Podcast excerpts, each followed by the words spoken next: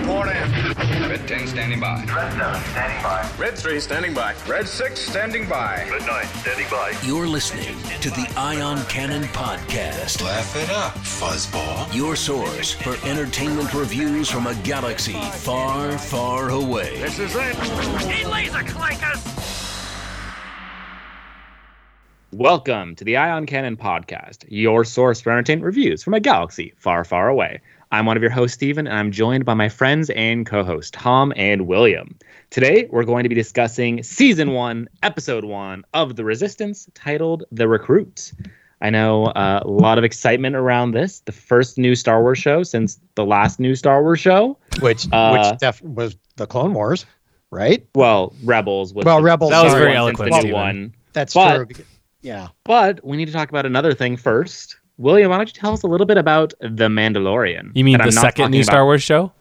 The, no, the second the second new Star Wars show since the first new Star Wars show. Yeah. Exactly. Yeah, Okay. let's go. Or no, this is actually the first new Star Wars show since the new Star Wars show that just started.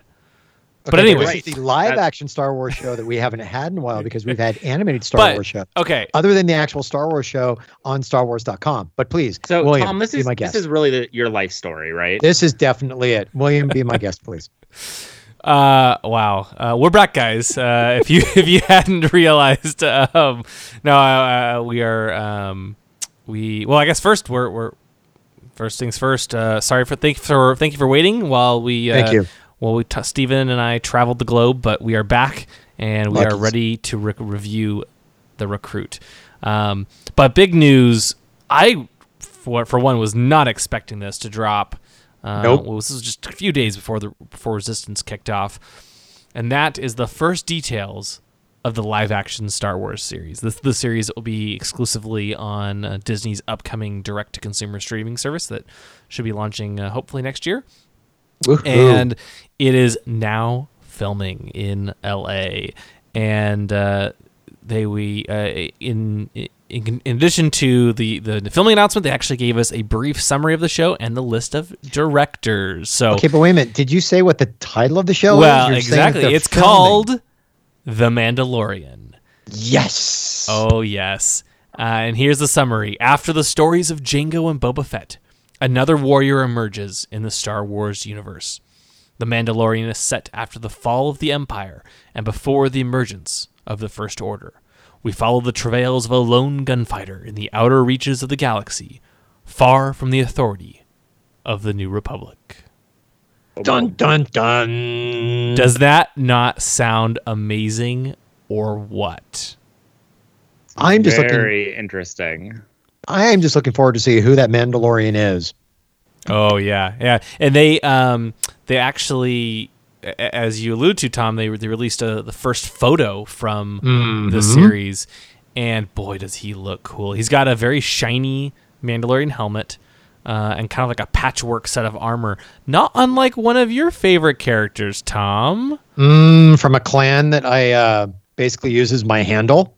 Yes, And- Kal, yeah. Kal Skirata. A little, bit- little bit of. Kal Couldn't reference. Uh, um, uh, yeah, you know, who, I don't think he's probably not actually Kal Skirata, but No, he- I don't think so. He looks like you know uh, the description of Skirata in um, uh, in the the Well, Republic Commando Ah. books. yep. And oh man, this I think this this this this story has a lot of potential.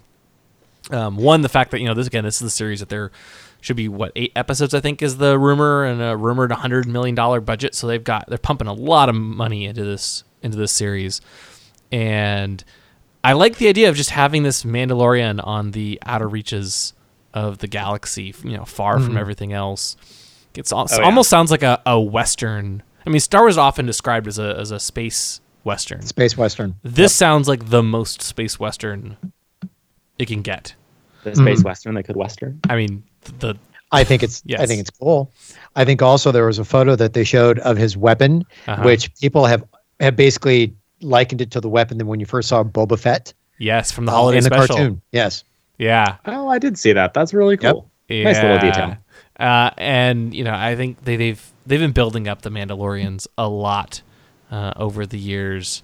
Um, Dave Filoni, in particular, with you know the Clone Wars and Rebels, has really Well- fleshed out their backstory, which is why it's perfect that Dave Filoni himself will be directing Hey, the let's- series premiere. Let's remember as well, wasn't Jon Favreau the voice of Pre Vizsla? Pre- he was. that's right. He was. So- yeah. Yes. so that- Both that's of a- them deeply involved. yes. And that makes it really cool because two people who just created that lore of Mandalore, ha, lore of Mandalore, get it, uh, are working on this. That's going to be outstanding. and this is going to be Dave Filoni's first time directing live action, which is cool. I am so happy for him. Like he Oh, yeah. is an amazing Star Wars storyteller. He was trained by George Lucas himself, and eh, giving him the opportunity to direct a you know some live action Star Wars the the TV show is just it's an unbelievable opportunity, and I cannot wait to see what he does.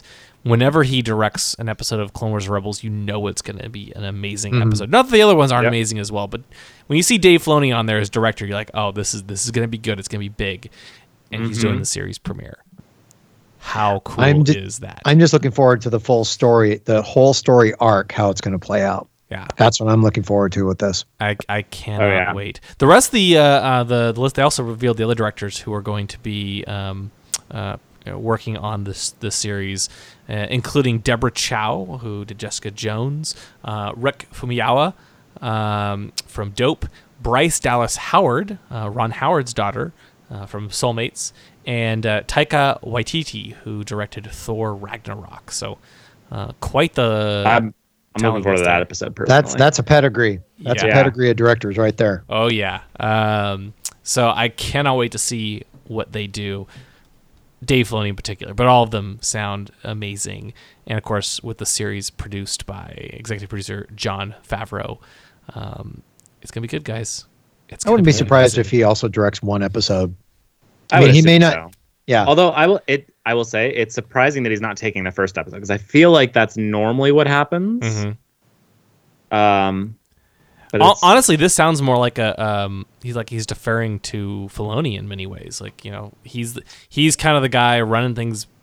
The, he, he's you know executive producing the series along with I believe Filoni as well.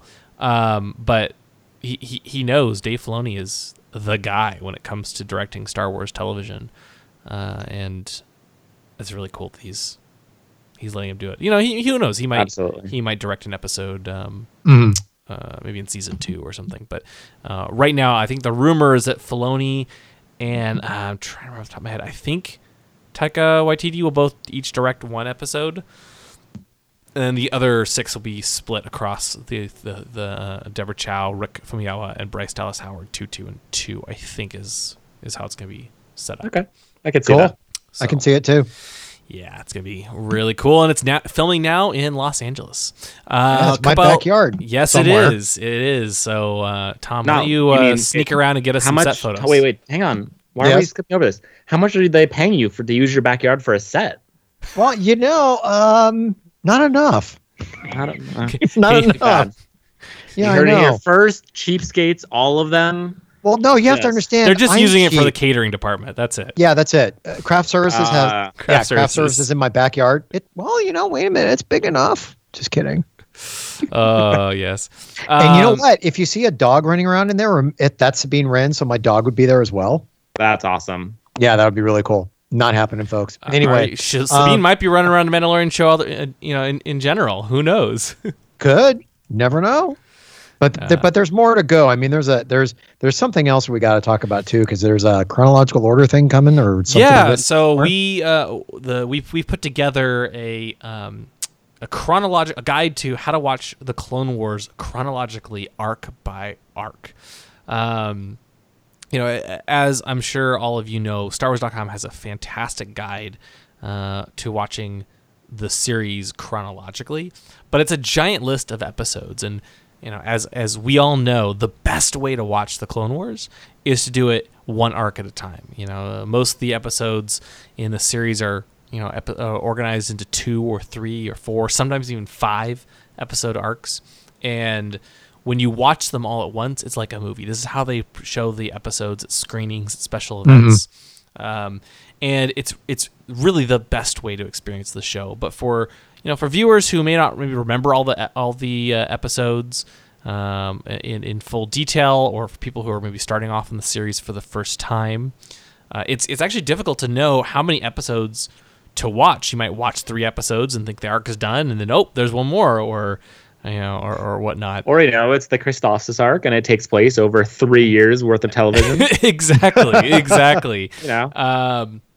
and, and so even if you're going through it chronologically, it, it can be difficult to know. Well, this this uh, chronological episode uh, guide, arc by arc, breaks down the entire series, uh, obviously chronologically, uh, and groups them by by arc. So it you know tells you which episodes comprise each arc and uh, what order to watch them in. So you can go through the um, uh, the entire series and really experience it the way it's meant to be viewed. Um, so we, we have put this together for you, and it is available on ioncanoncast.com if you want to, um, uh, you know, peruse it and, and, and rewatch the series. I just finished a rewatch of the Clone Wars, and man, I, I I'd forgotten how good that show is. Not that I really forgot, but it's so good. So um, highly recommend doing that. Even if you've seen the show, it's fun to rewatch it, especially chronologically. Uh, and, Oh, yeah. So highly recommend that. Also, I other the Morris Stark again. That was really good. Oh yes, oh yes. Um, in other uh, Ion Canon news, we are now available on Spotify. Uh, if you search Spotify for Ion Canon Cast, uh, that means it's the big right leagues, there. right? Uh, yeah, I guess so. No. Um, but we are now available uh, in Spotify. So if Spotify is your music player of choice or podcast player of choice, you can listen to us there. They only recently opened up the catalog to podcasts, so um, we are excited to be there, as well as other podcast clients. Uh, if if you found one where we are not, let us know and we will we will add it. But otherwise, um, yeah, definitely. Uh, please subscribe to us there if that's your preferred way. Yeah, that's really cool. Um, so with that, let's uh, how about we dive into our review of the Star Wars Resistance series premiere, The Recruit. Uh, Tom, why don't you give us uh, some of the details about this episode? Sure. What we're talking about is again, this is Star Wars Resistance, The Recruit, Episode One, Season One, written by Brendan Uma- Ullman. Ullman. Please, if I say that wrong, I'm sorry. And directed by Steward Lee and Saul Ruiz. Aren't they? They directed Yes, some Clone oh, Wars yes, episode. they, I mean, uh, Rebels rep. They've Why been they've been with Clone Wars? Lucasfilm for a while. Yeah, they I have. was gonna say they probably did Clone Wars too, Tom. It's okay. yeah. Well, I, I have Clone Wars on my mind because it's also coming to the, the uh, streaming service, and that's going to be the next thing we're going to review once it's on the streaming service. But we have to get through the Resistance first. Okay, so the synopsis of the episode is this Poe Dameron assigns a gifted but green Resistance pilot, Kazuda Kaz Xiono, to an undercover mission. He will pose as a racer on the Colossus, a massive refueling platform on the Outer Rim Ocean planet called Castilon. Sources tell the Resistance that someone on Castilon is helping the First Order, and Kaz must find out who it is. On the Colossus, Kaz meets Yeager, Tam Neeku, and their trusty, slightly rusty astromech bucket. Wow. Together, they form Team Fireball, named after Kaz's ship. So there's the synopsis of the episode. This is the one hour premiere. And you know what? What did you guys think of it? You know what? You know what I really think, Tom. What? I what I discovered is that you cannot watch a one-hour show half an hour before the review starts. it's Now wait, wait a minute. You're you're telling everybody our secret. You're not supposed to say that. It's not our secret. I was gonna say I think It's this is just my This is secret. Steven's Okay, secret. This is the. To Oh, be yeah, fair, of course, I'm going to re- record Monday. That's fine. Yeah, I'll get to that. Oh, it's to be fair, you just got back from a long trip That to is the other side of the world, so, So so I, I'll I'll give you that one. okay. So But we no, sent I- him to I- the outer rim uh, and back. Um, but uh, but yeah, I mean it's it's cool. We we have a new Star Wars TV series. This is very different from Clone Wars and Rebels, but is it different? very exciting. Well, you're the biggest thing, of course. I, I shouldn't say, of course. One of the biggest things is we're this is our first post Return of the Jedi TV series. Yes, That's I say that. correct. This is our first Correct. first post Episode Four TV series, even yeah. uh, set about what six months before the Force Awakens. I think is the the tally. yeah, yeah, that's that's correct. so I take it they're going to kind of overlap going into the Force Awakens with the episodes. I have to imagine. I would like, assume so. this Okay. has got to be really, really, really close. Like I, I, I'm sure midway through the season we will, or, or definitely by the end of the season we will overlap with the with the Force Awakens, right? I would assume so. I would assume so. Um, They, I could see. I take that back. I could see it being pushed to season two. really. Really? Yeah, I I could see season one is spent finding out who the kind of undercover operative is, where the first order is, and so on. And it, the season kind of ends leading into episode one. Okay. Episode one, episode seven. Um, that's when BB-8 that gives BB-8 a whole season at the, uh, on Castilon at, at the Colossus. Uh, but you know, kind of a friendly, familiar face for the first season, and then they can kind of pull him out because obviously he goes with Poe. Yeah. Mhm. Um, and it also saves like a big change for season two now that you know this the New Republic is gone. Right. Actually, that's a that's a good point. Um, I didn't even think about that. If it is set this this early before Force Awakens, you know, BB-8 obviously has to leave as soon as Force Awakens hits. Oh, They- yeah, he they has go to. immediately into the Last Jedi. Yep. Um, so, you know, I, I- I think the I don't know. There's there's man, there's so much to unpack, so many places we could start. But since we're here, I think the inclusion of BB-8's an interesting one. Um, That- did that bother you guys at all? That he's he's that far away from Poe in this, and he's not going to be. Let's just say, okay, I can see why he's there because he's going to be the character that's going to bridge between this episode and then also the Force Awakens, along with the the First Order. But at least from the Resistance standpoint, he's going to be the bridge between the two. It it gives them a recurring character they can kind of leave in the show, Mm-hmm. which I think is I think is going to be valuable given that this is our first kind of post Return of the Jedi show. Um, I I think it makes sense. I think it works. And maybe he doesn't stay in. Maybe he only sticks around for the first, you know, couple episodes or something like that. Yeah. I, I like the idea of calling him like a bridge character because yeah, that's kind of what he is. He's the cute character that kind of connects the the you know the the show with the rest of the larger Star Wars galaxy because you know with with Rebels. Uh, well, with Clone Wars, like that was characters, you know, huge movie film characters that we know and love. Right. Rebels had uh, a number of characters we still, you know, know of, and they, they there was, you know, um, uh, they, they they tried to include Vader, and they tried to. It was the beginnings of the Rebel Alliance and all this kind of stuff. This is a very different kind of show. This is. Um, It is different. I I I'd almost say so. The the the the official uh, synopsis, as as you read, is you know is all about how Kaz is going undercover, right, to find a, a the First Order spy. Um, but that's really just the backdrop for what is effectively a racing series. I don't know. Well, I, I, N- no, That's so um, that's that's very obviously that's the case for the first episode. I que- again, I obviously haven't watched any of the other episodes that have come out Mhm. yet, or the one yes. episode, I guess I should say, at the time we're recording. Um, I question if it's really going to be a racing show or if, like a lot of uh, Dave Filoni shows, we start off with a very narrow focus, like racing or you know Lothal, and then it very quickly balloons into a much bigger story. have have they i'm trying to remember the episode but during the episode i don't remember them actually mentioning why they are constantly racing on this planet what is the point I, so I don't- so from I didn't catch that either. From what I've Yeah. gathered, uh, based on interviews and, and, and other things, um, you know, the the planet Castilon and the um, excuse me, the the planet Castilon is um, this this this place where you know the best pilots in the galaxy go and, and, and hang out, and there's a lot of crime. There's a lot of uh, you know, Wait, wait. beings the from all best pilots sides in the, ga- ga- the galaxy, like Kaz Xiono. exactly, The best the pilot in the pilot in, yeah the, in the galaxy. that, wow boy Uh, I did. could- I did like really how he that one. introduces himself, and it just spins out of control, and the rumor mill Yeah. goes crazy, and I did love know. the shot of it being passed along piece by piece. yeah, the game of Mm-hmm. telephone, like the total yeah total Or- telephone holocom. Um, I hear I hear Kaz is the death mark in five systems. anyway but but getting back to Um, the racing thing it's like but what but I think they race that, is because they're. they do I think they race because they're working on this platform, right? It's basically a ref- it's a refueling platform, and they're bored. Like there's nothing else to do, and so really, all the pilots do is they protect the base from pirates and other anybody who might try to attack it.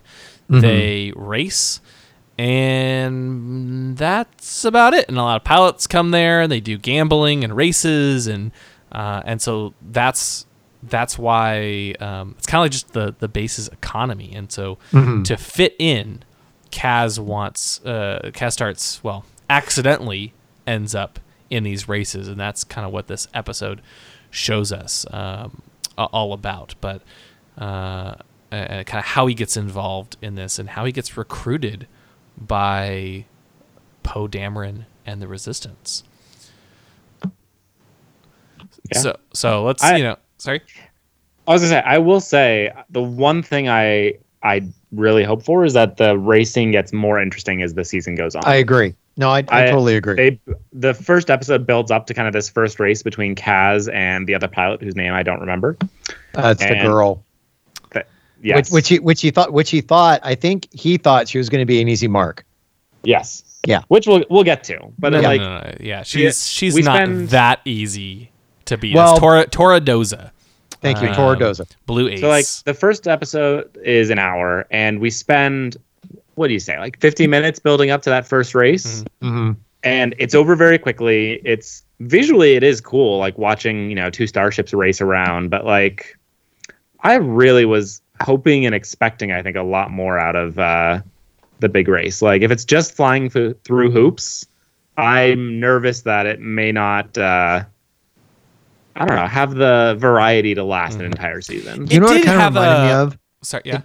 Sorry, it, it kind of reminded me of um, you are playing a video game and Yes. you're sitting there in an actual f- uh, and you I'm try, God I'm trying to remember the game I played, but you are actually taking this plane and you are actually trying to fly through hoops. Yep. Lear- Oh wait a minute, wasn't there a Star Wars game when you tur- when you oh Maybe you Jedi, learn how- Jedi Starfighter, maybe. I think so yeah because you're actually flying you're you're trying to go through a path. It's a pretty trying to- standard gaming trope, I would say, to fly through these Mm-hmm. rings, and and even the when you fly th- when they fly through the rings, they even get this um, light-hearted Right.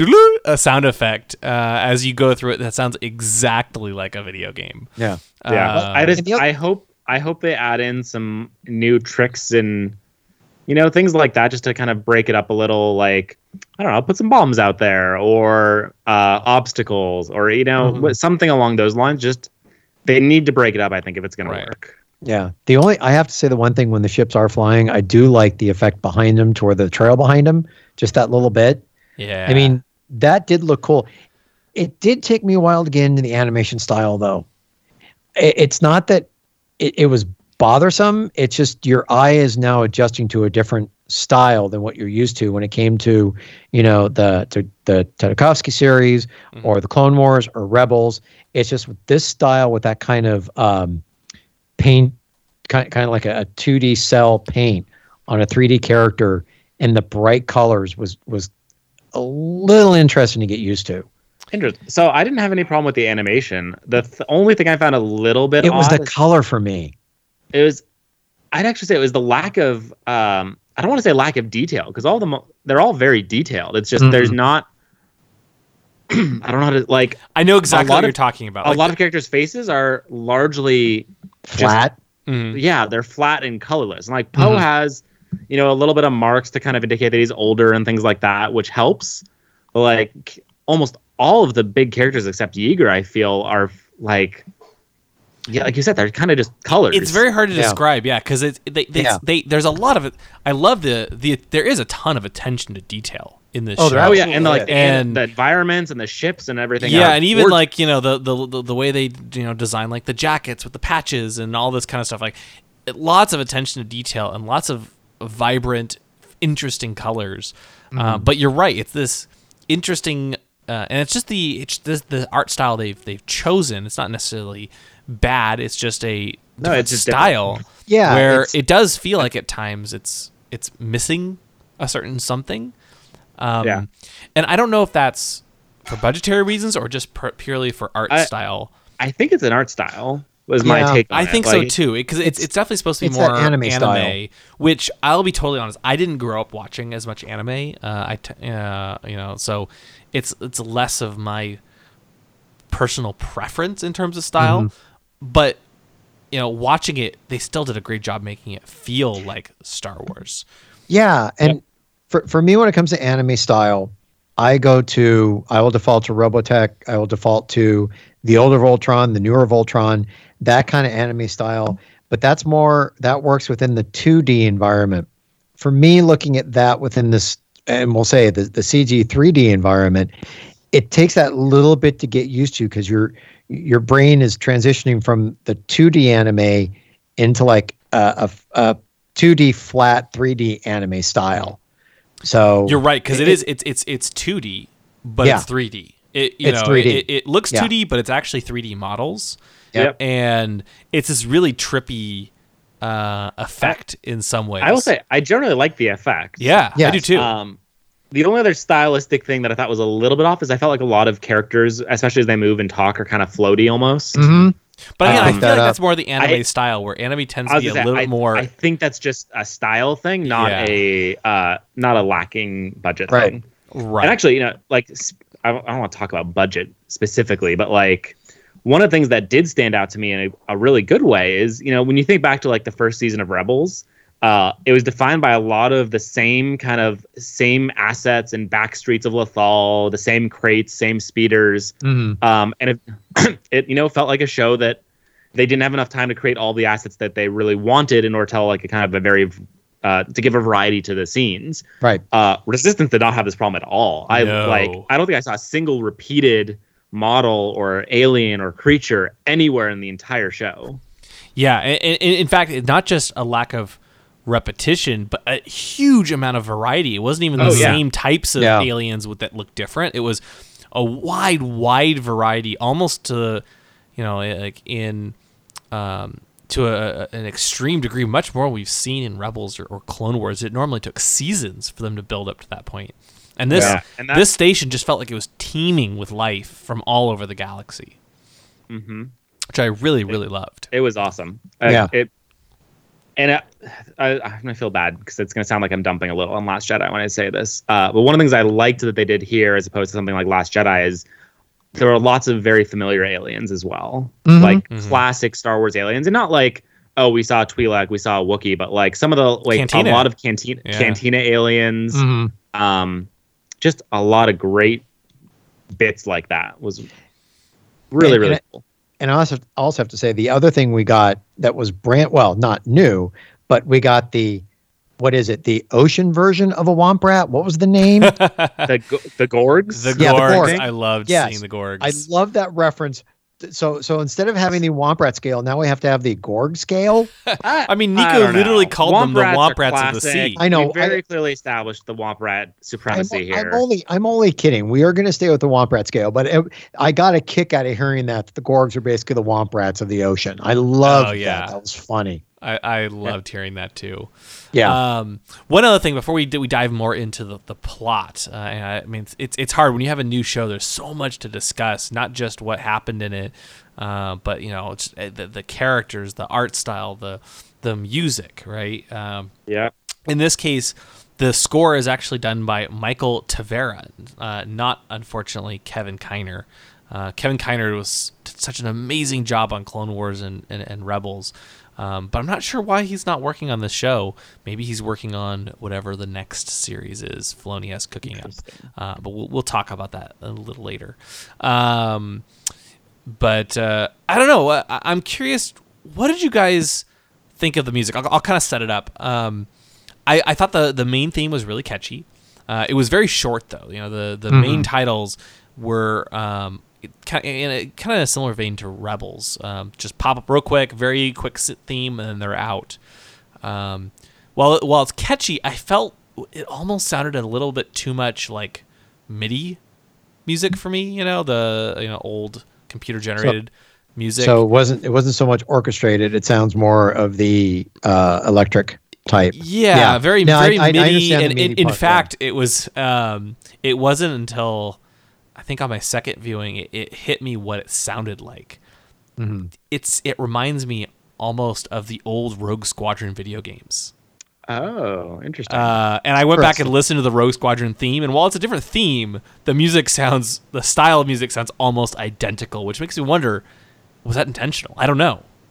Um, uh, well, it's not my personal preference for a, a a full series, because I feel like music has progressed so much. Um, but you know, it was it was it was catchy, uh, and, but they do tend to do their own music. The main theme, uh, or sorry, there were, there's a couple moments that almost sound like the the Force theme, especially when Jaeger and uh, sorry Yeager and Kaz are talking near the end. Um, but I'd say most of the music is kind of forgettable. I don't know. I, I Yeah, I- I, maybe it'll never- To be honest, yeah. I'm, I'm never good with music, but nothing stood out to me. maybe Like, totally. maybe having as we continue watching yeah. it'll it'll be more more ingrained though. So you know, uh, we'll see. I guess I guess when it comes to more episodes going forward, I'll pay a little bit more attention. I was when I watched this episode, I was looking more for me. It's the story, it's you know how the animation is. If you know if the characters are interesting enough to keep me um, occupied in what's going on. Um, I mean that that's how I looked at this episode. Um, you know, the the music for me wasn't one thing that was that was catching my ear at all. Yeah. Well, speaking of the story, Tom, let's uh, let let's zoom back to the beginning and go through the the, the story of the episode. The And- worst space battle of all time. Okay. Yeah, okay. I would say that Um, was- do yeah. do tell I- Steven. I Yeah. feel bad. I this is probably my least favorite part of the entire episode. oh man, there's three X-wings and one Tie Fighter, but it's chasing all of us, and we can't shake him. Well, you got to remember How? one of, How one can we them, possibly turn the tables on him with Well, three of of them- us and well, one of him? one of them's a 15 year old kid. How's 20. a 15 year old kid? 20, 20 year old. 15 year old kid is already in an X Wing fighter. I mean, it's. I don't. Is he actually 15? He's 20. I thought he was a little. He's 20. Yeah, that's that's a little bit better. Yeah. Yeah. and especially because it we he implies throughout the series that Oh, his 20, father's okay. kind of greased the wheels for him a little bit too. Yeah. Sorry, I was But no, it's just it's you've got three pilots who are like, and part of it's like the animation of it a little bit as well. Everything was kind of slow moving in space, Mhm. uh, but I was just like, guys, guys, like one of you maybe don't all fly in a straight line together. maybe, maybe then you'll be okay. Uh, yeah, you've got you've got a good point. I I, I thought you were just going to complain about the smoke in space, uh, but we've seen that in, we've seen that I a lot in in in Star Wars because it's Smoke in of. space isn't that like you can have smoke in space. I'm pretty sure. Like as long as this like the smoke's not being made. Sorry, I'm, someone's gonna yell at me for this. like smoke doesn't necessarily need air. It just means there's particles coming out the back of your like whatever your rocket is. True, true, true. Good I'm point. gonna, I'm gonna allow it. Um, I did I did I liked the way they opened the episode though because you know every Star Wars uh shows a you know starts Space. with space right every Star Wars movie every uh, and, and so they they they they stayed in line with that and they we see a planet in space and it starts to pan down and we see is that another planet yeah. a ship no it's the dome of C4 Kaz's RF2 unit uh, I did like that. yeah, Yeah. and they're in a I, T eighty and five actually, X I should say I appreciated the kind of dramatic. He's like, ah, the next first order super weapon. Oh, never mind. A droid. Exactly, exactly. Or maybe that's forecasting, and the traitor is actually C4. Do you- Well, now wait a minute. Well, C4. So I don't know what happened to what happens to C four. He kind That's of actually true. He wasn't on. Yeah, he disappears. you know. I don't know. Um, actually, can we talk about something I find? Sorry, Go ahead. I'm gonna. I want to derail a little bit. okay. Uh, so one of the things that I think, again, been a pet peeve of mine since The Force Awakens, even before when we started hearing the kind of history, is kind of understanding this relationship between the Resistance and the New Republic. Uh, this did not clear it up for me at all. no. So No. you've got the New Republic has sent three X-wing fighters to get intel for the First Order and deliver it. Like, and they, you know, there's even talk about like the First Order, fl- uh, sorry, the New Republic fleet and things like that. Uh, there's kind of a hint that the New Republic just doesn't believe that the First Order is actually doing anything bad.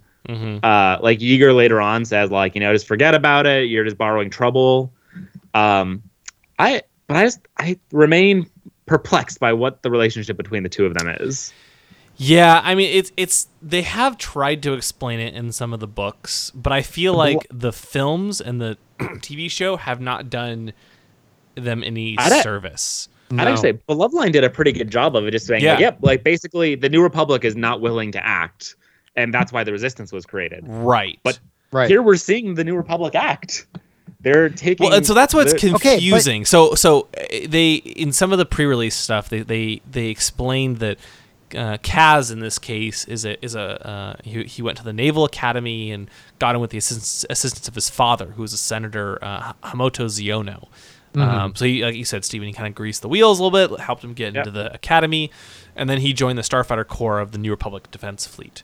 Um, so you know that's why he's piloting an X-wing, right? He's not he's not part of the Resistance at this point. He is part of the New Republic, which uh, doesn't officially recognize that there is a, a threat of the First Order.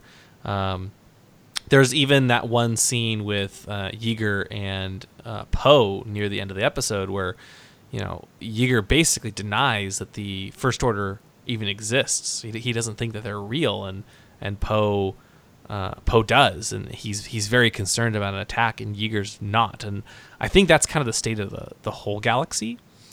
Um, uh, which is why it's interesting that Kaz is not only familiar with Poe, but has said he's thought about joining the Resistance, and um, and that he is somehow, and again, it's not clear. Somehow he's carrying intel for Poe Dameron, but he didn't well, know that's Poe the thing. Dameron. I mean, how does Poe, how does Poe know this kid? How does Poe say, "I need you to spy for me"? What is the connection between the two? I think, Po- and that's just that Poe sees an opportunity and takes it. Mhm. Mhm. That was my interpretation. I was like, oh, well, like we need someone to do this job, and Well, I I'm thought he had sent it. for him though. He had sent him on this. No, I think he was trying to get the intel. Okay, but who sent Uh-huh. them on the who sent them on the intel run? That's the thing. You had Right? three The New Republic did. Right. And then and then what was the other thing? Basically it was Kaz who sat there and said, You two go ahead. I'll try that was the point of the the starfighter battle in which you two go ahead, report mm-hmm. to the Republic, I'll try and take care of this guy, and that's when Poe came in and basically saved the day. But when those two left, did the intel actually get to the Republic? Yeah. I mean, I'm assuming no, it wasn't being delivered to the Republic. It was being delivered to the Resistance. Right, but then why? 'Cause Okay, the so New those two Republic deli- okay. doesn't work with the Resistance. The Resistance is supposed to be underground, so why would a Right. New Republic defense uh, Welcome to my confusion. pilot? Yeah, I mean there you go. This is yes, the New Republic, which does not support the Resistance, and is the reason the Resistance was required in the first place, is for some reason running a mission to get intel for them. I hope it's explained more at some point. I don't. I don't think it's going Well, to be. okay. Well let, let's put it this way. At least you get to see a blockade runner. Not. you got- I'm pretty sure that's the blockade runner. That is No, the that's Tantive what I- that's what I was, kinda- I was. That's what I was kind of hinting at. Yeah. It was the blockade runner which because is. it, I, go ahead. I'm a Go little ahead. surprised that the Empire kept it around after, you know, it was taken by the Devastator. But hey, somehow it's around. And I mean, Poe Poe says she's a classic and saw action from the Battle of Scarif all the way to the Battle of Jakku. So Yeah, that's it's been around. that's the Tantive Four, and Yep. um, And to punctuate the point, Leia was on that ship. Well, the holo- her holograms on the hologram. Doesn't- sort of. It just doesn't speak, does she?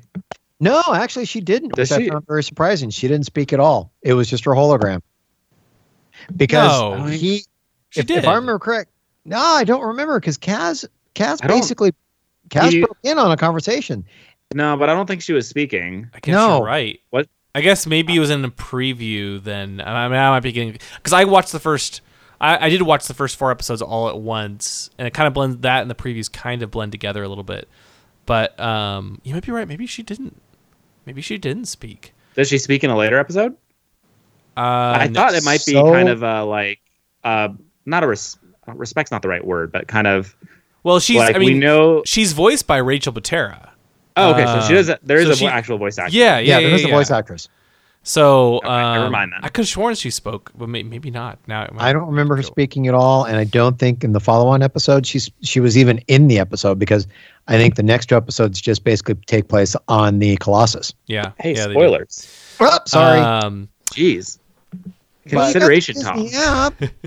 anyway, um, but yeah, yeah, I, I think it's you know uh, she she's definitely involved and uh, as you would expect at this point and um, and, and when Kaz tries to well first Kaz is kind of in awe of Leia and Poe uh, and, and and by the way we should we should mention Poe Dameron we didn't say this earlier he's voiced by Oscar Isaac Oscar Isaac. which is Yep. awesome Oh, which is having cool. him reprise his role I, I just I loved that um, and uh, uh, another fun fact: um, one of the uh, one of the two pilots, um, Hugh Scion, is actually voiced by Sam Witwer. Uh, Oh, very nice. Yeah. Uh, Something me- tells me not the last we'll hear of him in this probably series. not. Probably Just not. because Sam seems to find himself in all the awesome Star Wars animated series at one point or another. exactly. Uh, he, he, he, he, he pops up everywhere. Usually, as pretty important characters too. Um, anyway, I just love how Kaz, uh, even right off the bat, you know, he's, we've got some funny jokes. He's just so awkward. Uh, he's like, you know, say hi to the Funny is general a for strong me. word. Um, you weren't a fan of that? I there's a little bit too much on some of it. Um, I'll even say like Neeku. I thought was like the first scene with Neeku where he's passing along. You know, oh, it's Kaz, the galaxy's greatest Yeah. pilot. The, Uh, the, the phone thought it was really funny. Uh, did we already talk about this actually, or am I misremembering? We I kind of we, we kind of touched I- on it the whole telephone thing Yeah, so the like the whole first joke I thought was really funny with you know oh Neeku takes everything very literally. Um, I got tired of it at when like literally every single line for him was the same joke. Taking it too literally. I'm yes, William. He was taking it too literally. No, uh, that's exactly what Neeku does. Every single thing he takes extraordinarily okay, literally. which I get, but like maybe it doesn't need to be every single joke. You know, maybe. Okay, but I think I think to a certain extent, and that's the one thing about the show that that it was also another thing where it's not Rebels, it's not Clone Wars. The writing and the characterization appeared to not be aimed toward me. I could watch the episode, I can enjoy the episode, but when I looked at it from that point of view, it, it seemed like it was like at the when when we first saw Rebels, you looked at it, and it's like there, there's room for it to grow. It's like it, it and the same thing I think when when Ahsoka was introduced on uh, Clone Wars, Mm. it was not for my generation. It was for the generation of that. And the same thing with Rebels. Rebels was not. It's enjoyable for everybody. Everybody can watch the episode. Everybody can understand what's going on. But when it first started out, you kind of get the feeling this really is not. I can watch it and enjoy it, but it's not for me. It's aimed at the the younger set.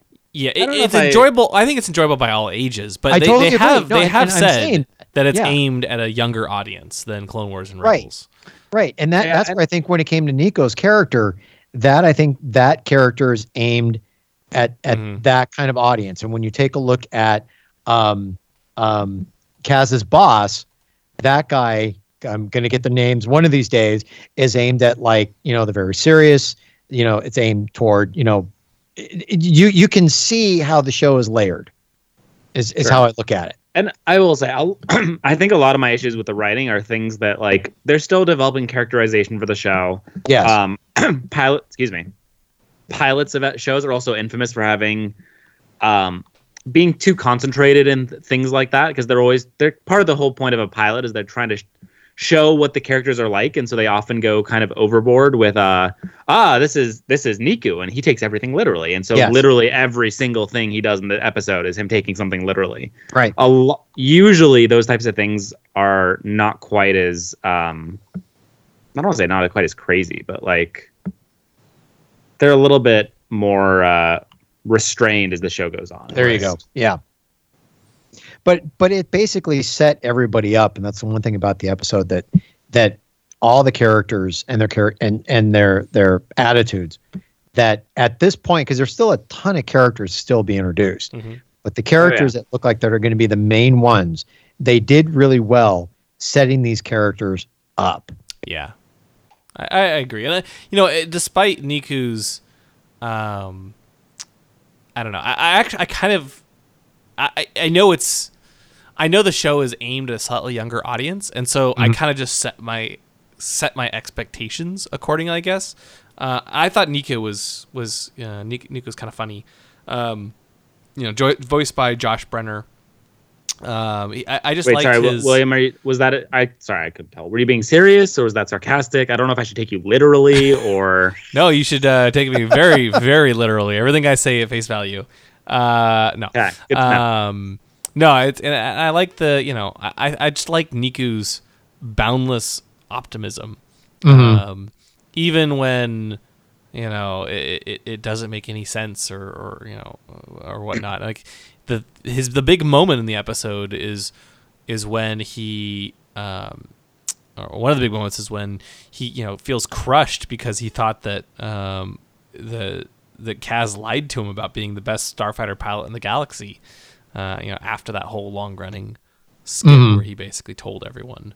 And then the best thing about that is when Kaz sat there and just said, you know, just went off on him saying, "You're just taking everything too literally." Right. I mean, you, yeah, I mean that that was that was actually very well done. Yeah. Um, but you know, I, I thought the whole cast was was good. There's a big cast. though. There's a lot of people, a lot of people to. There's a lot of characters that are actually important too. Like we'd Mm-hmm. seen, I'd seen the you know meet the meet the crew of Fireball Right. um, ahead of the show's release, but you've got a bunch of other characters that are very important whose names I don't remember at all. yeah. I mean, you got um, Team Fireball. You have the Aces. You have Yeah. you know the Bolza, The, the, uh, yeah. Was Um, it Zivik? Zivik uh, yeah.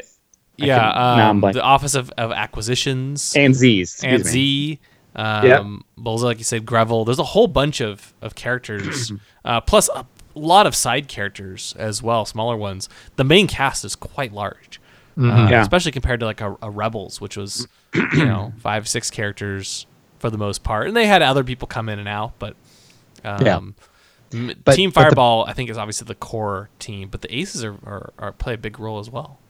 Yeah. And that's the best thing about the introduction episode is you got to meet the core characters first. They didn't overpower you with just a bunch of characters, one after another, after another, after another, to introduce all these characters. It I don't know. I'd say they did quite a bit of that. well, they did, they did, but you still, you've not met that guy who's the ex Tie Fighter pilot, who's a racer. It's true. Um, and yeah, you only met the one racer from the Right. Aces. Sure. That's right. And then uh, whatever that dozer tower is, who's ever in the, the, the tower that runs the thing, because there is appears to be somebody up there. Oh, Captain. Uh, um, uh, it's Captain Doza actually. Thank you. So there, it looks like they're going to parse out introductions as the show goes along, which I think is fine because you're not Yeah. going to sit there and, and overpower you with all these names to try and remember. Because right now it's the first episode, and my God, I can't remember half the characters I already saw. So I'll Yeah. get it. Yeah. Um, but let's see. So, so uh, leaving the ship real quick before we before we move on to to Castilon, the Colossus platform.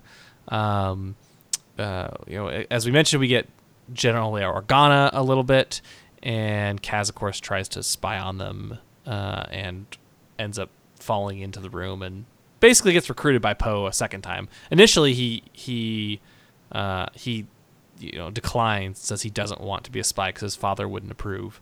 Uh, but then he decides that, well, you know what? I guess I. Uh, After a I very guess I really productive will- call with his father. Yeah, Yeah. yeah, very productive where he doesn't even say anything. Um, you know, because you can tell his, his father doesn't approve. They don't have the best relationship. Um, He uh, he basically then begs uh, begs Poe to to join the resistance, um, and he gets his first mission to find the First Order spy somewhere on Castilon, um, because uh, the Castilon is, I guess, the the nearest base to wild, the nearest planet to wild space where they can get food and supplies, and so that's where a lot of that happens. Um, and so that's why the Coloss- they need to find out who the spy is. Why do you think, though? uh, When we we started talking about this at the, at the top of the episode, why do you think Poe trusted such an important mission of finding the First Order spy so that they can basically cut off this mysterious enemy's supplies? Why would he trust it to Kaz? I mean, based on uh, what we see, like we know the first order isn't. Sorry, the re- excuse me. We know the resistance resistance isn't particularly large.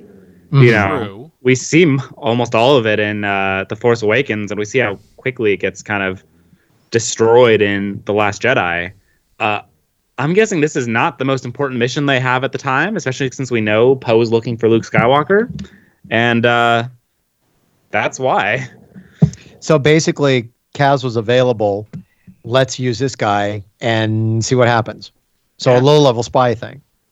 That should be easy enough for him to handle. True, because he's not a very good spy. No, he's not very good at it because he keeps he keeps worrying too much about it instead of as it's been, you know, suggested, just Yeah. do your job and it'll happen. Yeah. The, the cast and crew is kind of liking Kaz to a bird. He's awkward on the ground, but amazing in the air. And that is um, Interesting. pretty Interesting analogy. pretty accurate, actually, No. um, for, for, for sure. At least Kaz knows the right term for the bathroom the refresher. Yes, that was also cool because it was actually refresher. I did really appreciate that. Yes. It's the little details. And boy, Yeah. is this show chock full of those little details. Okay, so to throw something out there to you guys, what did you think of the character Bucket? I mean, he's a hundred year old droid. I find That is- fascinating. I liked his design a lot. I thought it was cool, especially with the helmet on. Yeah, I th- uh, he looked cool. I'm, I mean, we've he's basically Chopper in terms of oh hey, let me hit Kaz in the face a couple times. Um, but we didn't. I didn't really get to see enough of him to I think really uh, develop an opinion. Okay. Agreed. Um, question for you guys though: Do you who do you think uh, are are, are we gonna get another mysterious actor um, thing with with Bucket again? Fulcrum? Because uh, no, because just like Chopper, Oh. Bucket is listed Oh. as as himself in the credits. Uh, of course, Chopper was voiced by none other than Dave Filoni. Who is BB-8 voiced by? Um, it was uh, a couple of comedians. I forget their names, um, but they they put them. I think they have their their names in the in the credits. Did not notice that. Uh, I'm going to throw this out there right now. I'm going to say Bucket, Sam Witwer. okay. Ooh, interesting. Not what I Ah, was expecting. throwing it there. Interesting idea. Interesting idea. Or, or, um, who's the guy that kind of got on Dave Filoni at the William? I think you and I were there, and he's actually voiced in this. He's voicing in this character uh, show.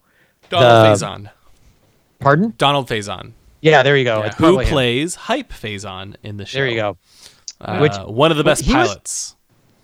His character was introduced, but in this episode, but I don't think we heard him, did we? Uh, he was like whooping it a little bit, uh, but Yeah. not, Okay, not, yeah. A, not a ton. Not a lot, but Yeah, not a lot. Little something there. Yeah, we Okay. got introduced to a few of the aces, not all of them. Um, Hype Fazon um, is he he always wins. He's kind of like the guy that everyone he has all the all of the sponsorships and uh, he's kind of the the the favorite. But um, another one of the racers, Torra Doza, uh, who we mentioned earlier, played by Myrna Velasco. She's the new one of the newest racers, but she also is excellent. Apparently, she has never lost a race. Uh, And apparently, no one has survived a race with her either. With her, yeah. Also, a little terrifying. Yeah, she's only 15 years old, and yet um, no one has survived this thing, uh, the, the a race against her, and she's very happy and friendly, even when she's going to destroy you. Um, which I thought was kind of kind of interesting, uh, and you know she's the she's the, the daughter of the captain of the Colossus station, so um, his uh, Kaz's odds are not very good against No. her for sure. no, not at all. Um, you know, at, at one point she even comes over to say hi to Kaz and wish him good luck uh, before the race. Did you? I don't know. Maybe it was just they were both. Maybe it's the combination of Kaz's awkwardness on land and Torra Doza's just insane friendliness. But there wasn't anything going on there, was there? I don't William, think so. just- I, I hope mean, not. I- I, just want to say William, I you- really hope not, because that'd you be just weird. said she's It's- 15. so- Exactly. And Kaz is 20, so it's weird. Please no. It's too early. Kaz was just a little bit au- too awkward around She's- her, and I'm Yes. like, no, It is the first episode. It's too early to start shipping people. I am Come not shipping. I We just are got not that sense that in the type of podcast. Okay. You know, I let just her hope they don't beat him there. a couple times before that stuff I- happens. Okay. I, I just hope they don't to go convince there. you not to do the Rebels shipping episode. Like, don't we don't need to have that discussion. There's again, okay? enough ships in Resistance already. Uh, I'm sorry. Um, That wasn't funny. You No. should take that back. I, I should take it back. Um, wow. Yeah, so uh, so let's see. There's there's Torra Doza. We don't get a lot uh, more of her except for the fact that she does indeed beat um, uh, beat beat Kaz quite handedly. In fact, Mm-hmm. um, she uh, you know as expected wins, but not because she is the best. Kaz actually caught up to her, and then his ship blew up. Well, he pushed it a little bit too much. They don't call it a fireball for nothing. Nope. Yeah. What do you what do you think of this uh, piece of junk? I can't It wait will- to see it actually cleaned up because th- Yeah, that looks has to be Sorry, go Oh. ahead, Tom. no, that has to be the ship that that they highlight in the Resistance logo. Mhm. So at some point Yeah. they're going to clean that thing up to make it look really cool. And It then they're going to make a remarkably Lego. Like out a, of uh, yeah, they are. yeah, they are. It looks remarkably like a Mandalorian. Uh, what's the, I'm blanking on what the name of that ship is, which is bad for me. Oh, you're The- right. It Oh, kinda wait a minute. You know what I'm talking about, right? Yeah, yeah, yeah, yeah. From uh, from Clone Wars. Yeah, the the fuselage looks a lot like it. The wings don't at all, but Yeah, Oh, I know the one you're talking about. Yeah, yeah, yeah. I liked it. But- I liked it. yeah, Uh, also, fun fact: I I loved I loved this. Um, the racer, the the race announcer during uh, the- Oh. in all the episodes is voiced Yeah, by Greg this. Proops, who also voiced Fode and Beed in the Phantom Menace. oh, that's awesome. which That's which is why the race feels has a very Star Wars feel to it, um, which is just amazing. Lots of lots of Phantom Menace references between the uh, um, uh, between the Groks and B- feed Bowden feed. There's Gr- uh, the are the Gorgs. Groks sorry, from- the Gorgs. The Gorgs. Yeah, Gorgs? that, that's well, the Gorgs. Yeah, that's what because that's uh, what. our Jar Jar tried to eat. Yeah, Jar Jar uh, tried to eat. one. Oh, Yep. Mhm. wow! Yeah. So there's Of there's all the things to bring back, that's what they chose. hey, uh, they- they're the Well- Womprats of the sea. But yeah, and it makes sense because do you really think he'd want to eat a womp rat? If he's from the sea, he's going to eat one of those. Yeah. I mean, Yeah. But uh, but no, I, I I like the fireball, and I, I thought it was kind of funny because uh, that that they said you know the the ship is named as such because it, it basically bursts into flames if you accelerate or shift or steer or land, basically anything. Yeah, anything, it's going to blow up. Uh, so uh, that's a that's a fun ship, and it through that they, they we're introduced to the Office of Acquisitions, um, which is comprised of Orka, played by Bobby Moynihan, and Flix, Jim Rash, um, and they're the they're the shopkeeper and the bookkeeper for the for acquisitions and And I have to say, I actually liked both of those characters, and I liked the mood and atmosphere in that whole scene where he was picking up the parts. yeah. I thought that was pretty cool. Me too, me too, and you know they're all, and they're they're very friendly. They'll give you old rusty parts if you give them a gorg for lunch. So Mm-hmm. you so know. kind. Yeah, but what would have happened if he actually had more money and they actually would have given him real parts for that ship? Do you think the fireball would have gone down in a blaze of glory, or do you think it would have actually made the race probably a little bit more interesting? You'd think Poe would give him some more resources at least to help You- him. Are You you kidding? think. He's a spy. He can't give him all the money. but, Well, you know. I mean, he could go with a couple credits in his pocket. But okay, you make a good point. yeah. He's also supposed to be working for a living. That's Which he other- fails at He was hired on as a mechanic. Minor details. Yeah, true. But he's got to have a cover, and Right. the cover is a mechanic. And I, I suspect that is going to be. I, I'm very curious to see the dynamic between Kaz and Tam Ryvora, played by Suzie McGrath, going forward because mm-hmm. you know they, they hint at it in this episode that she is you know Tam is one of Jaeger's mechanics, and she's clearly not thrilled about him bringing on another mechanic when they can barely scrape by. Um, well, she even says that you know one that they basically what you just said, but also that Yeager promised her that if she could fix the fireball, Yeah. she would get to pilot it. yeah, Yep. So I, I, I, I suspect we're gonna get a rivalry between the two of them. It's kind of hinted at in this one, but um, Oh yeah, for sure. you know, it, especially when uh, when Kaz is kind of incompetent at his job. Um, I wouldn't say kinda. Hon- honestly, I wouldn't say kinda. Look, faulty equipment. It's not his fault. Faulty Yeah. equipment. Didn't no. oh am I- Admittedly, he's the one who got the faulty equipment. True. that's true. That's but I true. think, but but didn't he even say that he's not a mechanic, he's a flyer. Probably. Yeah. Sounds like sounds like Kaz. Sounds like him. It's it's totally Kaz. Yeah. Yeah. Um, we also uh, get introduced to Aunt Z. Um, her full name is Aunt, and I apologize because there's a lot of pronounce V's, K's, T's, You know what? H's, R's, Don't Z's. don't make me pronounce it. You've seen me try to pronounce things. Zavukzh. Um, How basically, dare Z apostrophe Willie? That V is K apostrophe. Z H K R K Z A. You're Try to asking the wrong pronounce person that. here.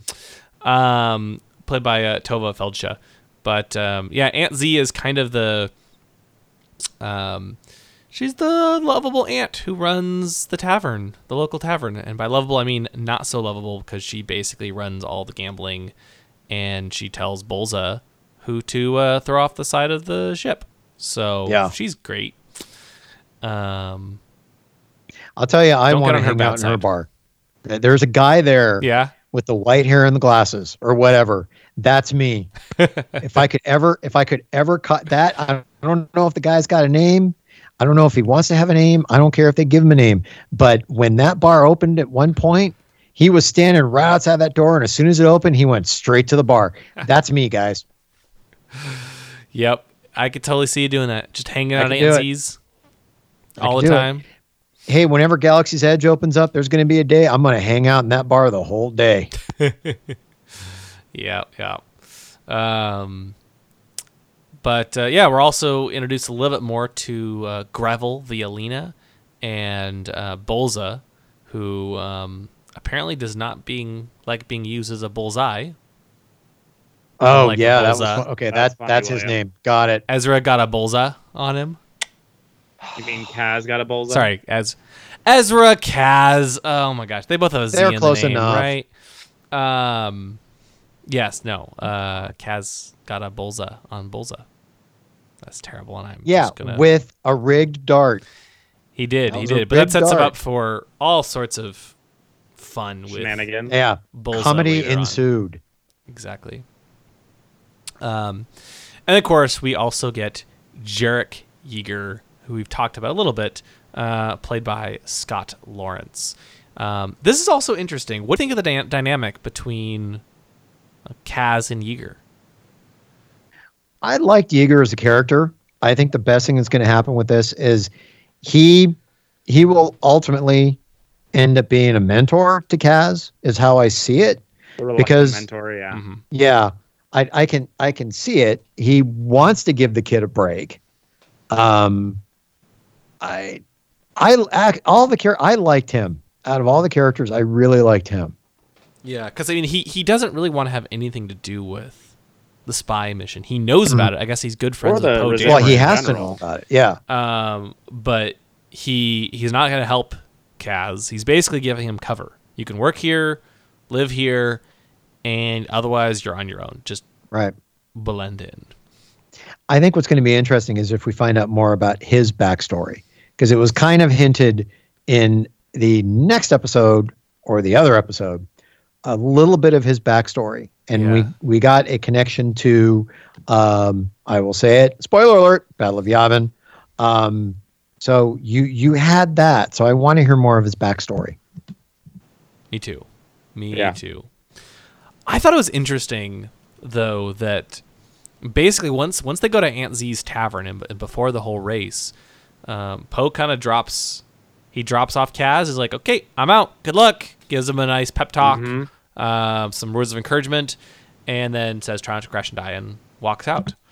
And That he was never seen from again. I mean, pretty much. Heard from. Yeah. Um, I'm very curious to see how much Poe is actually included in this show. I I think we're done with Poe. I think Well, we pretty there much, I think he might show up every once in a while. He's going to have to because But he's got to check in on Kaz every once in a while to find out how the mission is going. Even though Kaz has to realize that he's got to be a mechanic first before he becomes a spy. Because at some point, and he was even warned by um, by uh, Jarek that he has to stop trying so hard to be a spy because he's going to end up blowing his cover. Right. Yes. So, um, Yeah. yeah, it's uh, it's very interesting. Um, I I hope we get more Poe because I I love Poe, but I suspect you're right. I suspect we get a tiny bit of Poe to make people feel more familiar with the show and comfortable. Uh, BB-8's going to be sticking around for a little bit until we all get attached to the characters, and then uh, Yeah. and then he'll, you know, head back to uh, back to Poe and. I don't know. I, I'm, I'm very curious to see what they what, where they go. Will, will the show stay on the Colossus, or is that just a you know early in the season or even just a season one uh, setting, and then they'll start to do more of the spying, more of the um, you know uh, other missions. I mean, Now, they're, they're t- so close to the to wild space. They they could easily for, you know have these forays. Yeah, but out but they can't the know middle about nowhere. Starkiller Base. Like they're Even though- even though Even though it's shown at the end of this That's right. episode. it is shown. it is shown. we get to see. Did we- Um, Speaking of, did we find out the name of the character who is uh, in the Tie Fighter at the very beginning? And appears Major the very? Elric von Reg, played by Lex Lang, So not Cardinal. not Cardinal. No, not Cardinal. Ah, that's too bad. I was hoping. Yeah. well, but Cardinal is more of a stormtrooper. This one's a pilot. Well, you know, Well, but yeah, you know, you got. a I'm good sure. Point. I'm sure. You know, No, you Yeah. get, you got a good point. but he Nah, does. Think about it. He does return to Starkiller Base uh, to inform Captain Phasma uh, that he's returned. I guess. Um, Which Phasma was also I have returned by to inform Gwen Christie. you. that I Right. returned. And Phasma is voiced by Gwendolyn Christie. yes, but she was not in this episode. Um, so he just tells the you know the uh, he just tells command to inform Phasma that he's returned. So I, I get the sense, I don't know, I, I get the sense that they're they're kind of doling out the First Order spy subplot, and we'll get these adventures aimed a little bit younger on the platform, whether it's you know these hilarious spy adventures where he's trying to keep undercover and can't, or um, you know, or these races and, and and the other things that might happen along the way, and then um, meanwhile, probably at the end of the episode, every so often we'll get a little bit of a progression into the into the, the first order Awakens. sub spy subplot. But Oh. so far, it's really light, so I kind of hope things pick up a bit. Yep. Um, Yeah. this I show, agree. though, it tends. I don't know. The impression I get is that it's. Uh, you can kind of jump in at any episode, and you wouldn't really miss all that much. But I, I don't know. No. We're only. We're only. I've only seen the first three episodes, so that could change dramatically. I mean, we probably could have made the same argument about Clone Wars when it started.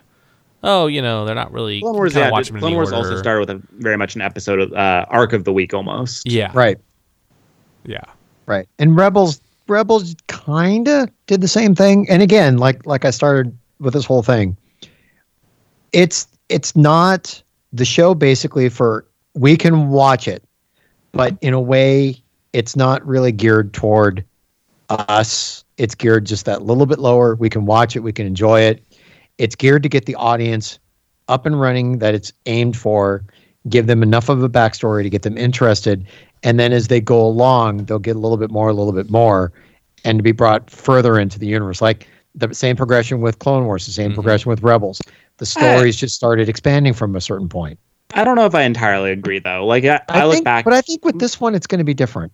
well, I so I look back to like um the Freemaker Adventures, which was also kind of meant to be a younger Which was skewing fun. show, Right. and ended up I I mean, and I I didn't watch as much of Freemakers as you guys did, Mm-hmm. admittedly. Um, but my my feeling was always that it's the humor was still the kind of same very silly kind of humor, but it the writing was a little bit stronger. And Mhm. again, we're we're still very early. This is obviously the first episode of a new Right. series. Um, but I I do think it has farther to grow than Clone Wars, Rebels, or Freemaker did. Well, I think Uh, with this one, I, I think with this one because of where it's placed, I think this has it's it's easier to grow this one than it was with Rebels and it was with Clone Wars because you actually had a specific timeline and a story you're trying to to tell with the other two. Yeah. This one, it seems like it's it's I wouldn't I wouldn't say open ended, but it is it's it's so wide. It'll be interesting where they're going to take this story Yeah. at this point. It really will be.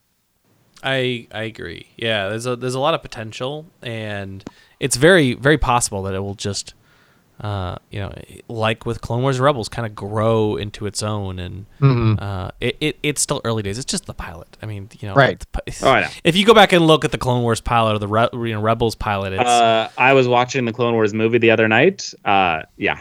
night and day. No, I I love the Clone. Uh, Oh no, Clone Wars is a fantastic show and amazing. Uh, certainly started rough. right.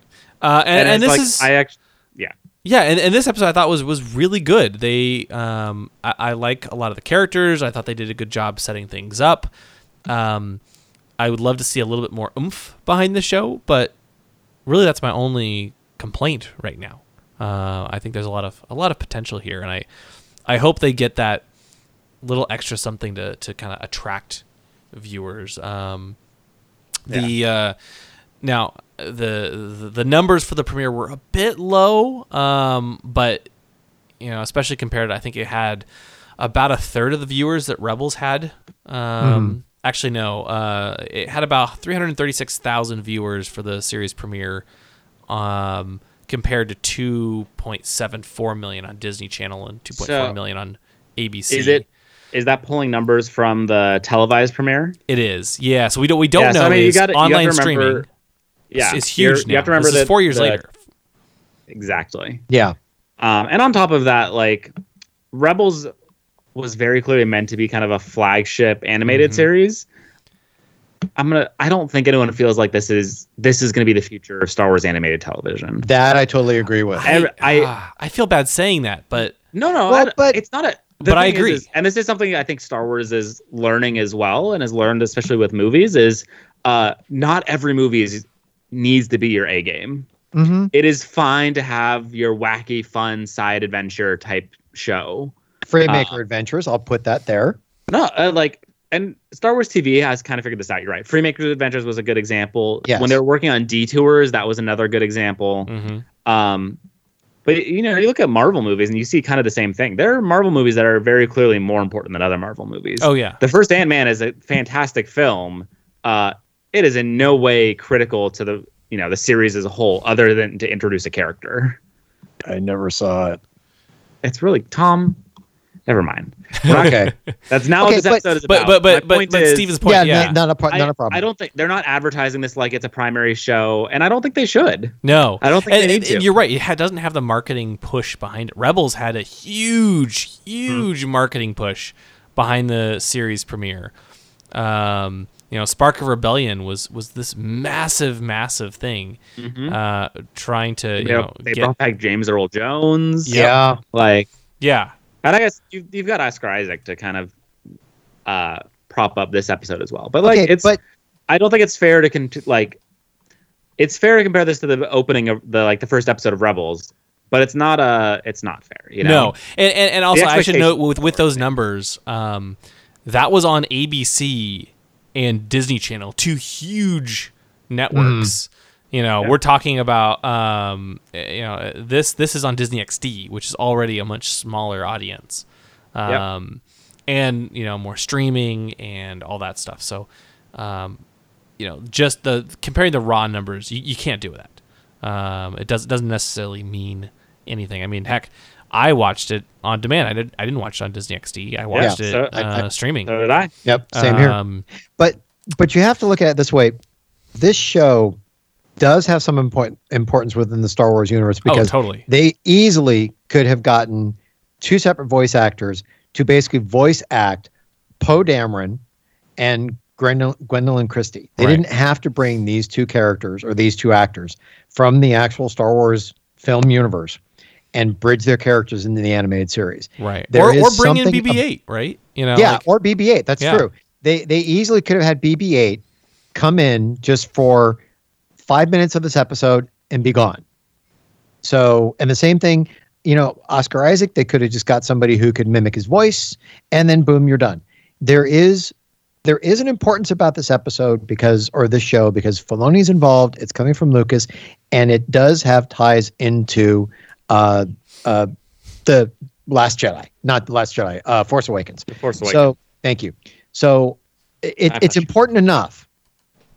So th- there's something there, and I guess for us, it's like with the other episodes and the other shows, you got to give it time to find itself, to find its footing, and start growing. And there's enough there in the show that they, they can grab onto, grab the main part of the story, and move it forward. Yeah. I, Absolutely. I, I agree, and, and Right. like you were starting to say earlier, I think there's different levels Yes. of uh, of you know um, where they're positioning these shows. I think the Mandalorian, I suspect, is going to be the for me, all the way, man. it's it's, going to be the more of the adult version of you know the Star, Yeah. Star Wars. Uh, not not adult in in content, but the most um, you know mature storylines and themes, and it'll probably be a little more gritty, uh, a little darker. Um, you know, i i- it's Disney, so it's not going to be you know um, you know uh, uh, explicit, uh, but it will be. Um, it will. It will certainly be a more mature uh, put, show. put it this way i think since this is this is let's disney and it's going under the disney streaming service it's not going to be like what they're putting on netflix when it comes to daredevil and sorry iron fist and all that kind of stuff Right. They like will- you won't see anything higher than a PG thirteen rating on Disney's streaming service. Um, Exactly. however, Uh, you know, well, they know they, they Well, uh, Bob give Iger has time. said um, Hulu is where they put uh, are going to put all their like Oh, did R they rated stuff. Okay. Uh, and the Disney corrected then. streaming service is where PG thirteen and lower lives, um, because you know Disney now owns a majority share of, of Hulu. Oh, that's right. I Um, forgot about that. interesting but Didn't know that. um, yeah, thanks to the Fox acquisition. Um, But um, uh, so anyway, I, I think the Mandalorian will be the more the you know the show in for the adults, and then. Uh, Resistance, they've they've said multiple times it's aimed a little bit younger. It'll probably be the younger crowd. You know, the the the the, the Saturday morning. Hey, I'm gonna wake up and watch Star Wars or Sunday Monday morning. I guess. And guess. I'll actually add, I when you think about how kids kind of consume media nowadays as well, a lot of them watch Netflix or stream or things like that. Mhm. Like I, yeah. yeah this is I expect this. That's where they're going. Why I can't talk.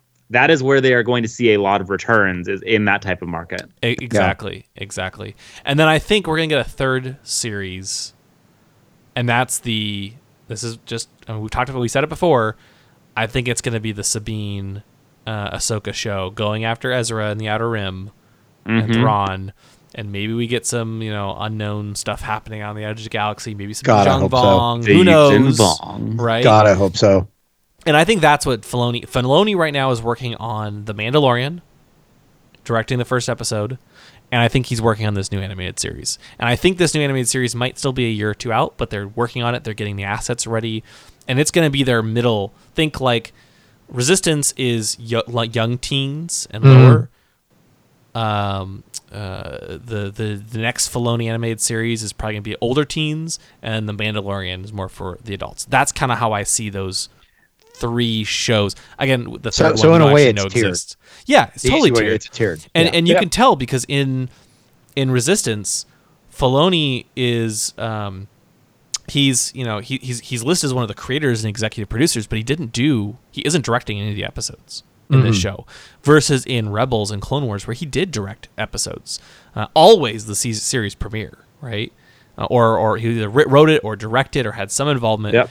This is the first series premiere where he hasn't done that, which is a little strange. Not it's a bad little strange um, but it's unusual. Um, and uh, or, or or you know, I guess I guess the Spark of Rebellion was was written by Simon Kinberg. Uh, that wasn't what that one wasn't Filoni, but he usually has a big big involvement in this stuff, and and and, and, and hasn't in this one. Um, and the other thing, so I, I think he's he's focused on other projects, The Mandalorian, this this other next Yeah. series, and um, the other thing that kind of gives me the sense that there's another series that coming is the fact that even even the support for the series, the marketing just hasn't been on the same level as Rebels uh, and Clone Wars. Um, not quite as much, not quite Yep. as like uh, Yeah, no, agreed. forceful, I would say. Um, and if you look at the content StarWars.com puts out, they still do put out episode guides, uh, but they're more of a here's 10 things you may not have missed in the episode like a, an article and then a accompanying video there's no rebels recon with uh, you know live hosts like Andi Gutierrez and interviews and fan reactions. Just hey here's a short video with five or ten things you may have missed. Just scenes directly out of the episode. No voiceover talking. Very low uh, uh, very easy to, to, to make. And the episode guide uh, has screenshots. It has some art from you know behind the scenes art, but doesn't have the trivia. Doesn't have um, a lot of these things that we were used to with Clone Wars and Rebels. and I think again, if you take a look at the audience they're aiming for, that I think is the perfect. It, it it they're gearing it to the right audience with that. Right, right. They don't have to have it. Right. But you can just kind of tell it's not. They're not putting their the full weight of the Lucasfilm uh, marketing and I- arm behind it. Let me let me play uh, devil's advocate for a moment. Go ahead. Okay. Some of that may be um, trying to pull back a little bit from the sense of the far- Star Wars fatigue that I think a lot of people might be feeling. They don't need to put all their weight behind something because the last couple times they've done that, that hasn't always gone so well for them. And when you put all your weight behind something and it doesn't do amazing, you invite press as a result. I I'd say that's that's a fair point. I don't know if that's that's the happened. case because because maybe the the amount of marketing for this show, but like things like the episode guides and Rebels Recon and stuff, it's odd that like they're not doing that. But Rebels Recon, I'm sure, cost a lot of money to go do it. People loved Probably. it. Um, I wouldn't be surprised if they do something like Rebels Recon for the next animated series. The one, the the the middle tier one. Again, not that, and I want to be super clear, not that resistance is like is not important. That's not it at all. You can just You see- heard it here first. Resistance is dead. Oh my god. And not even worth Steven, you are. I don't think you're making me sound bad. No, um, no. I just think it's like we said. It's perfectly fine to have those different tiers of shows. Uh, Mm-hmm. no, and I totally ages. agree. I think I think that's exactly if you if you look at it, I think that's how this is being placed. Yeah, I'm just kind of looking at that, reading the tea leaves here. But Yeah. um, that being said, I really enjoyed the series premiere. I thought it was, I thought it was very good, um, especially if they were aiming at a younger audience. And I am, um, I'm excited to see where they take it. Um, so, Yeah. shall we? Uh, should we get into our uh, our ratings? Yeah, I think we should. Womp rats. Our Gorg ratings. I Gorgs. I No like Gorg. that. No. Nope. No. Womp rats. Can't do it. No. Okay, then William, you go first. Since you're the one that brought Okay. up the Gorgs, you go first. Okay, well, uh, I feel like I've been talking a lot, but um, you know, I, I as I, as I said, I think the show was really well done. Uh, I like the characters.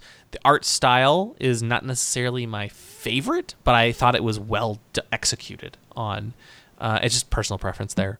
Um, uh, the voice cast seems great, and uh, I, I think the story has a lot of potential. It's it's only the premiere, so we'll see where they take it. Um, I just hope we get a lot more of the spy plot. It's a little bit light right now, uh, and I'd love to see a little bit more of that. But uh, there's there's plenty of time, and I, I think they did a, an excellent job with the with this series premiere. So I'm gonna give it eight womp rats out of ten, uh, or eight maybe eight gorgs out of ten. And uh, you know I'm just gonna chuck my womp rats through the the the racing rings uh, and see how far I can get. Kind of like you know like a basketball. do you think something. do you think if they make it through the rings, it gives them like an extra uh, boost? Yes. Where okay, Yes, so it's going to totally boost them out. Yeah. Do you think it's enough boost to get them into the next ring, It might, or do you think if you have gonna good enough arm. to where they're going to go down? If you have a good enough arm, you could probably get those gorgs through all the rings. Okay, Uh-huh. Interesting. Okay, I'll go next. Go for it. Okay. Um, I I think the show's got a lot of potential. Um, you know what? I'm I, I'm going to give this episode a six. I know I'm being a little brutal on this because I I I enjoyed it. I, it's got a lot of potential. I see where it's going to go, but it just I guess for me, because it's the first episode, it's got to grow on me a bit more. Um, I'd like to see how the episodes go from this point forward. I think there is so much potential going forward, and I think it's just just didn't grab me right off the bat. Um, you know, the next couple episodes, let's see how it goes. I'm not giving up on the show. I can't because I review them. I like what I see. I like the potential. I'm giving it a six though because I think it's got a long, a long way to go to keep going up. I don't think it's going to go down. I think it's going to keep going up. So I am taking my six womp, six womp rats, and I am going to basically just throw them off the side of the Colossus. I'm going to give them to the what's his name who got hit with the dart. Um, Borg, uh, Bullseye. Bullseye.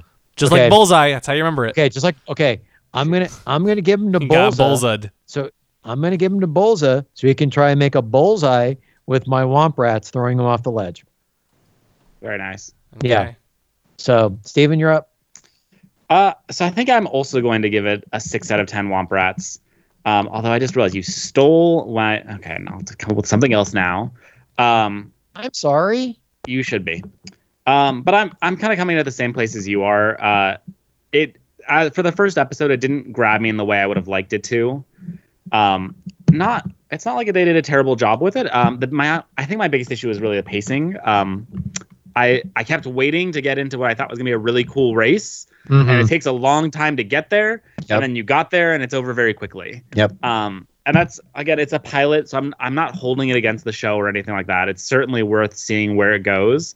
Um, but that is something that uh, I struggled with at least in the first episode. Uh, so I'm gonna give it, like I said, a six out of ten. Womp rats. Um, you know, we saw the Gorg stand. Obviously, that's considered a delicacy on Castellodon uh, or Castilon, Castel, um, whatever. You're Uh, close.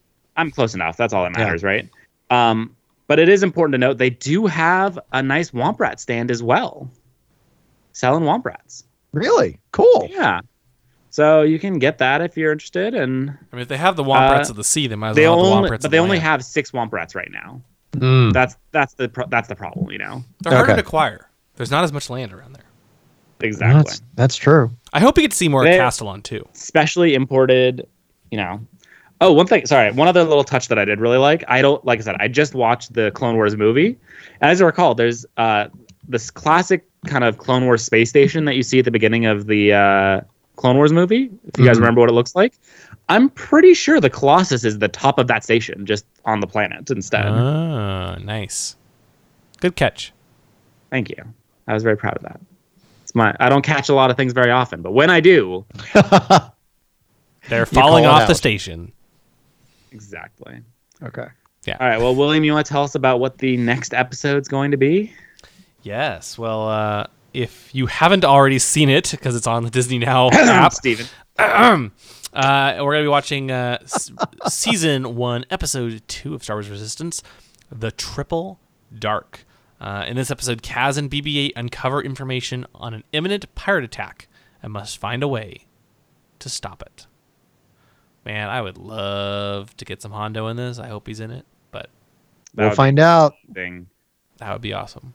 Hondo lives. Uh, I love Well, Hondo so Hondo much. Hondo does live because rumor has it, and I've heard it a lot of places. He's in Galaxy's Edge. Yes, that's the rumor. So Yep. I I hope I hope that's true. I God, we probably won't see him this early, but um, you know, Are you telling me it's it is never too early for Hondo? How dare you? You can never have enough Hondo. That is true. I mean, On the a- other hand, you've after seen the rewatching Clone Wars, I'm so like, you oh, Hondo's so you would good. know if Hondo's in it or not. Actually, I have, but I I'm pretending spoiling like I haven't. So Oh. Oh, you mean you I actually have? don't know. Um, but no, we will we will be reviewing the episode soon. Uh, again, thanks for your your patience. We're gonna try to uh, knock these out as quickly as possible so we can catch up with everyone. Uh, but uh, yeah, stay tuned for our review of the Triple Dark very very soon. Thank you for listening to the Ion Cannon Podcast, your source for entertainment reviews from a galaxy far, far away.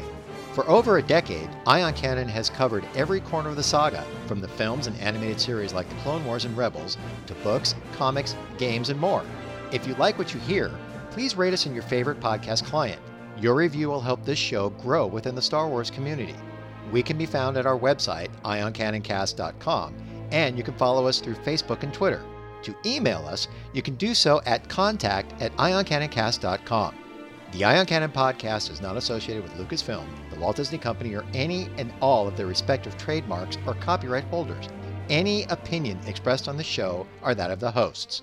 This podcast is a production by fans for fans and is copyright 2018.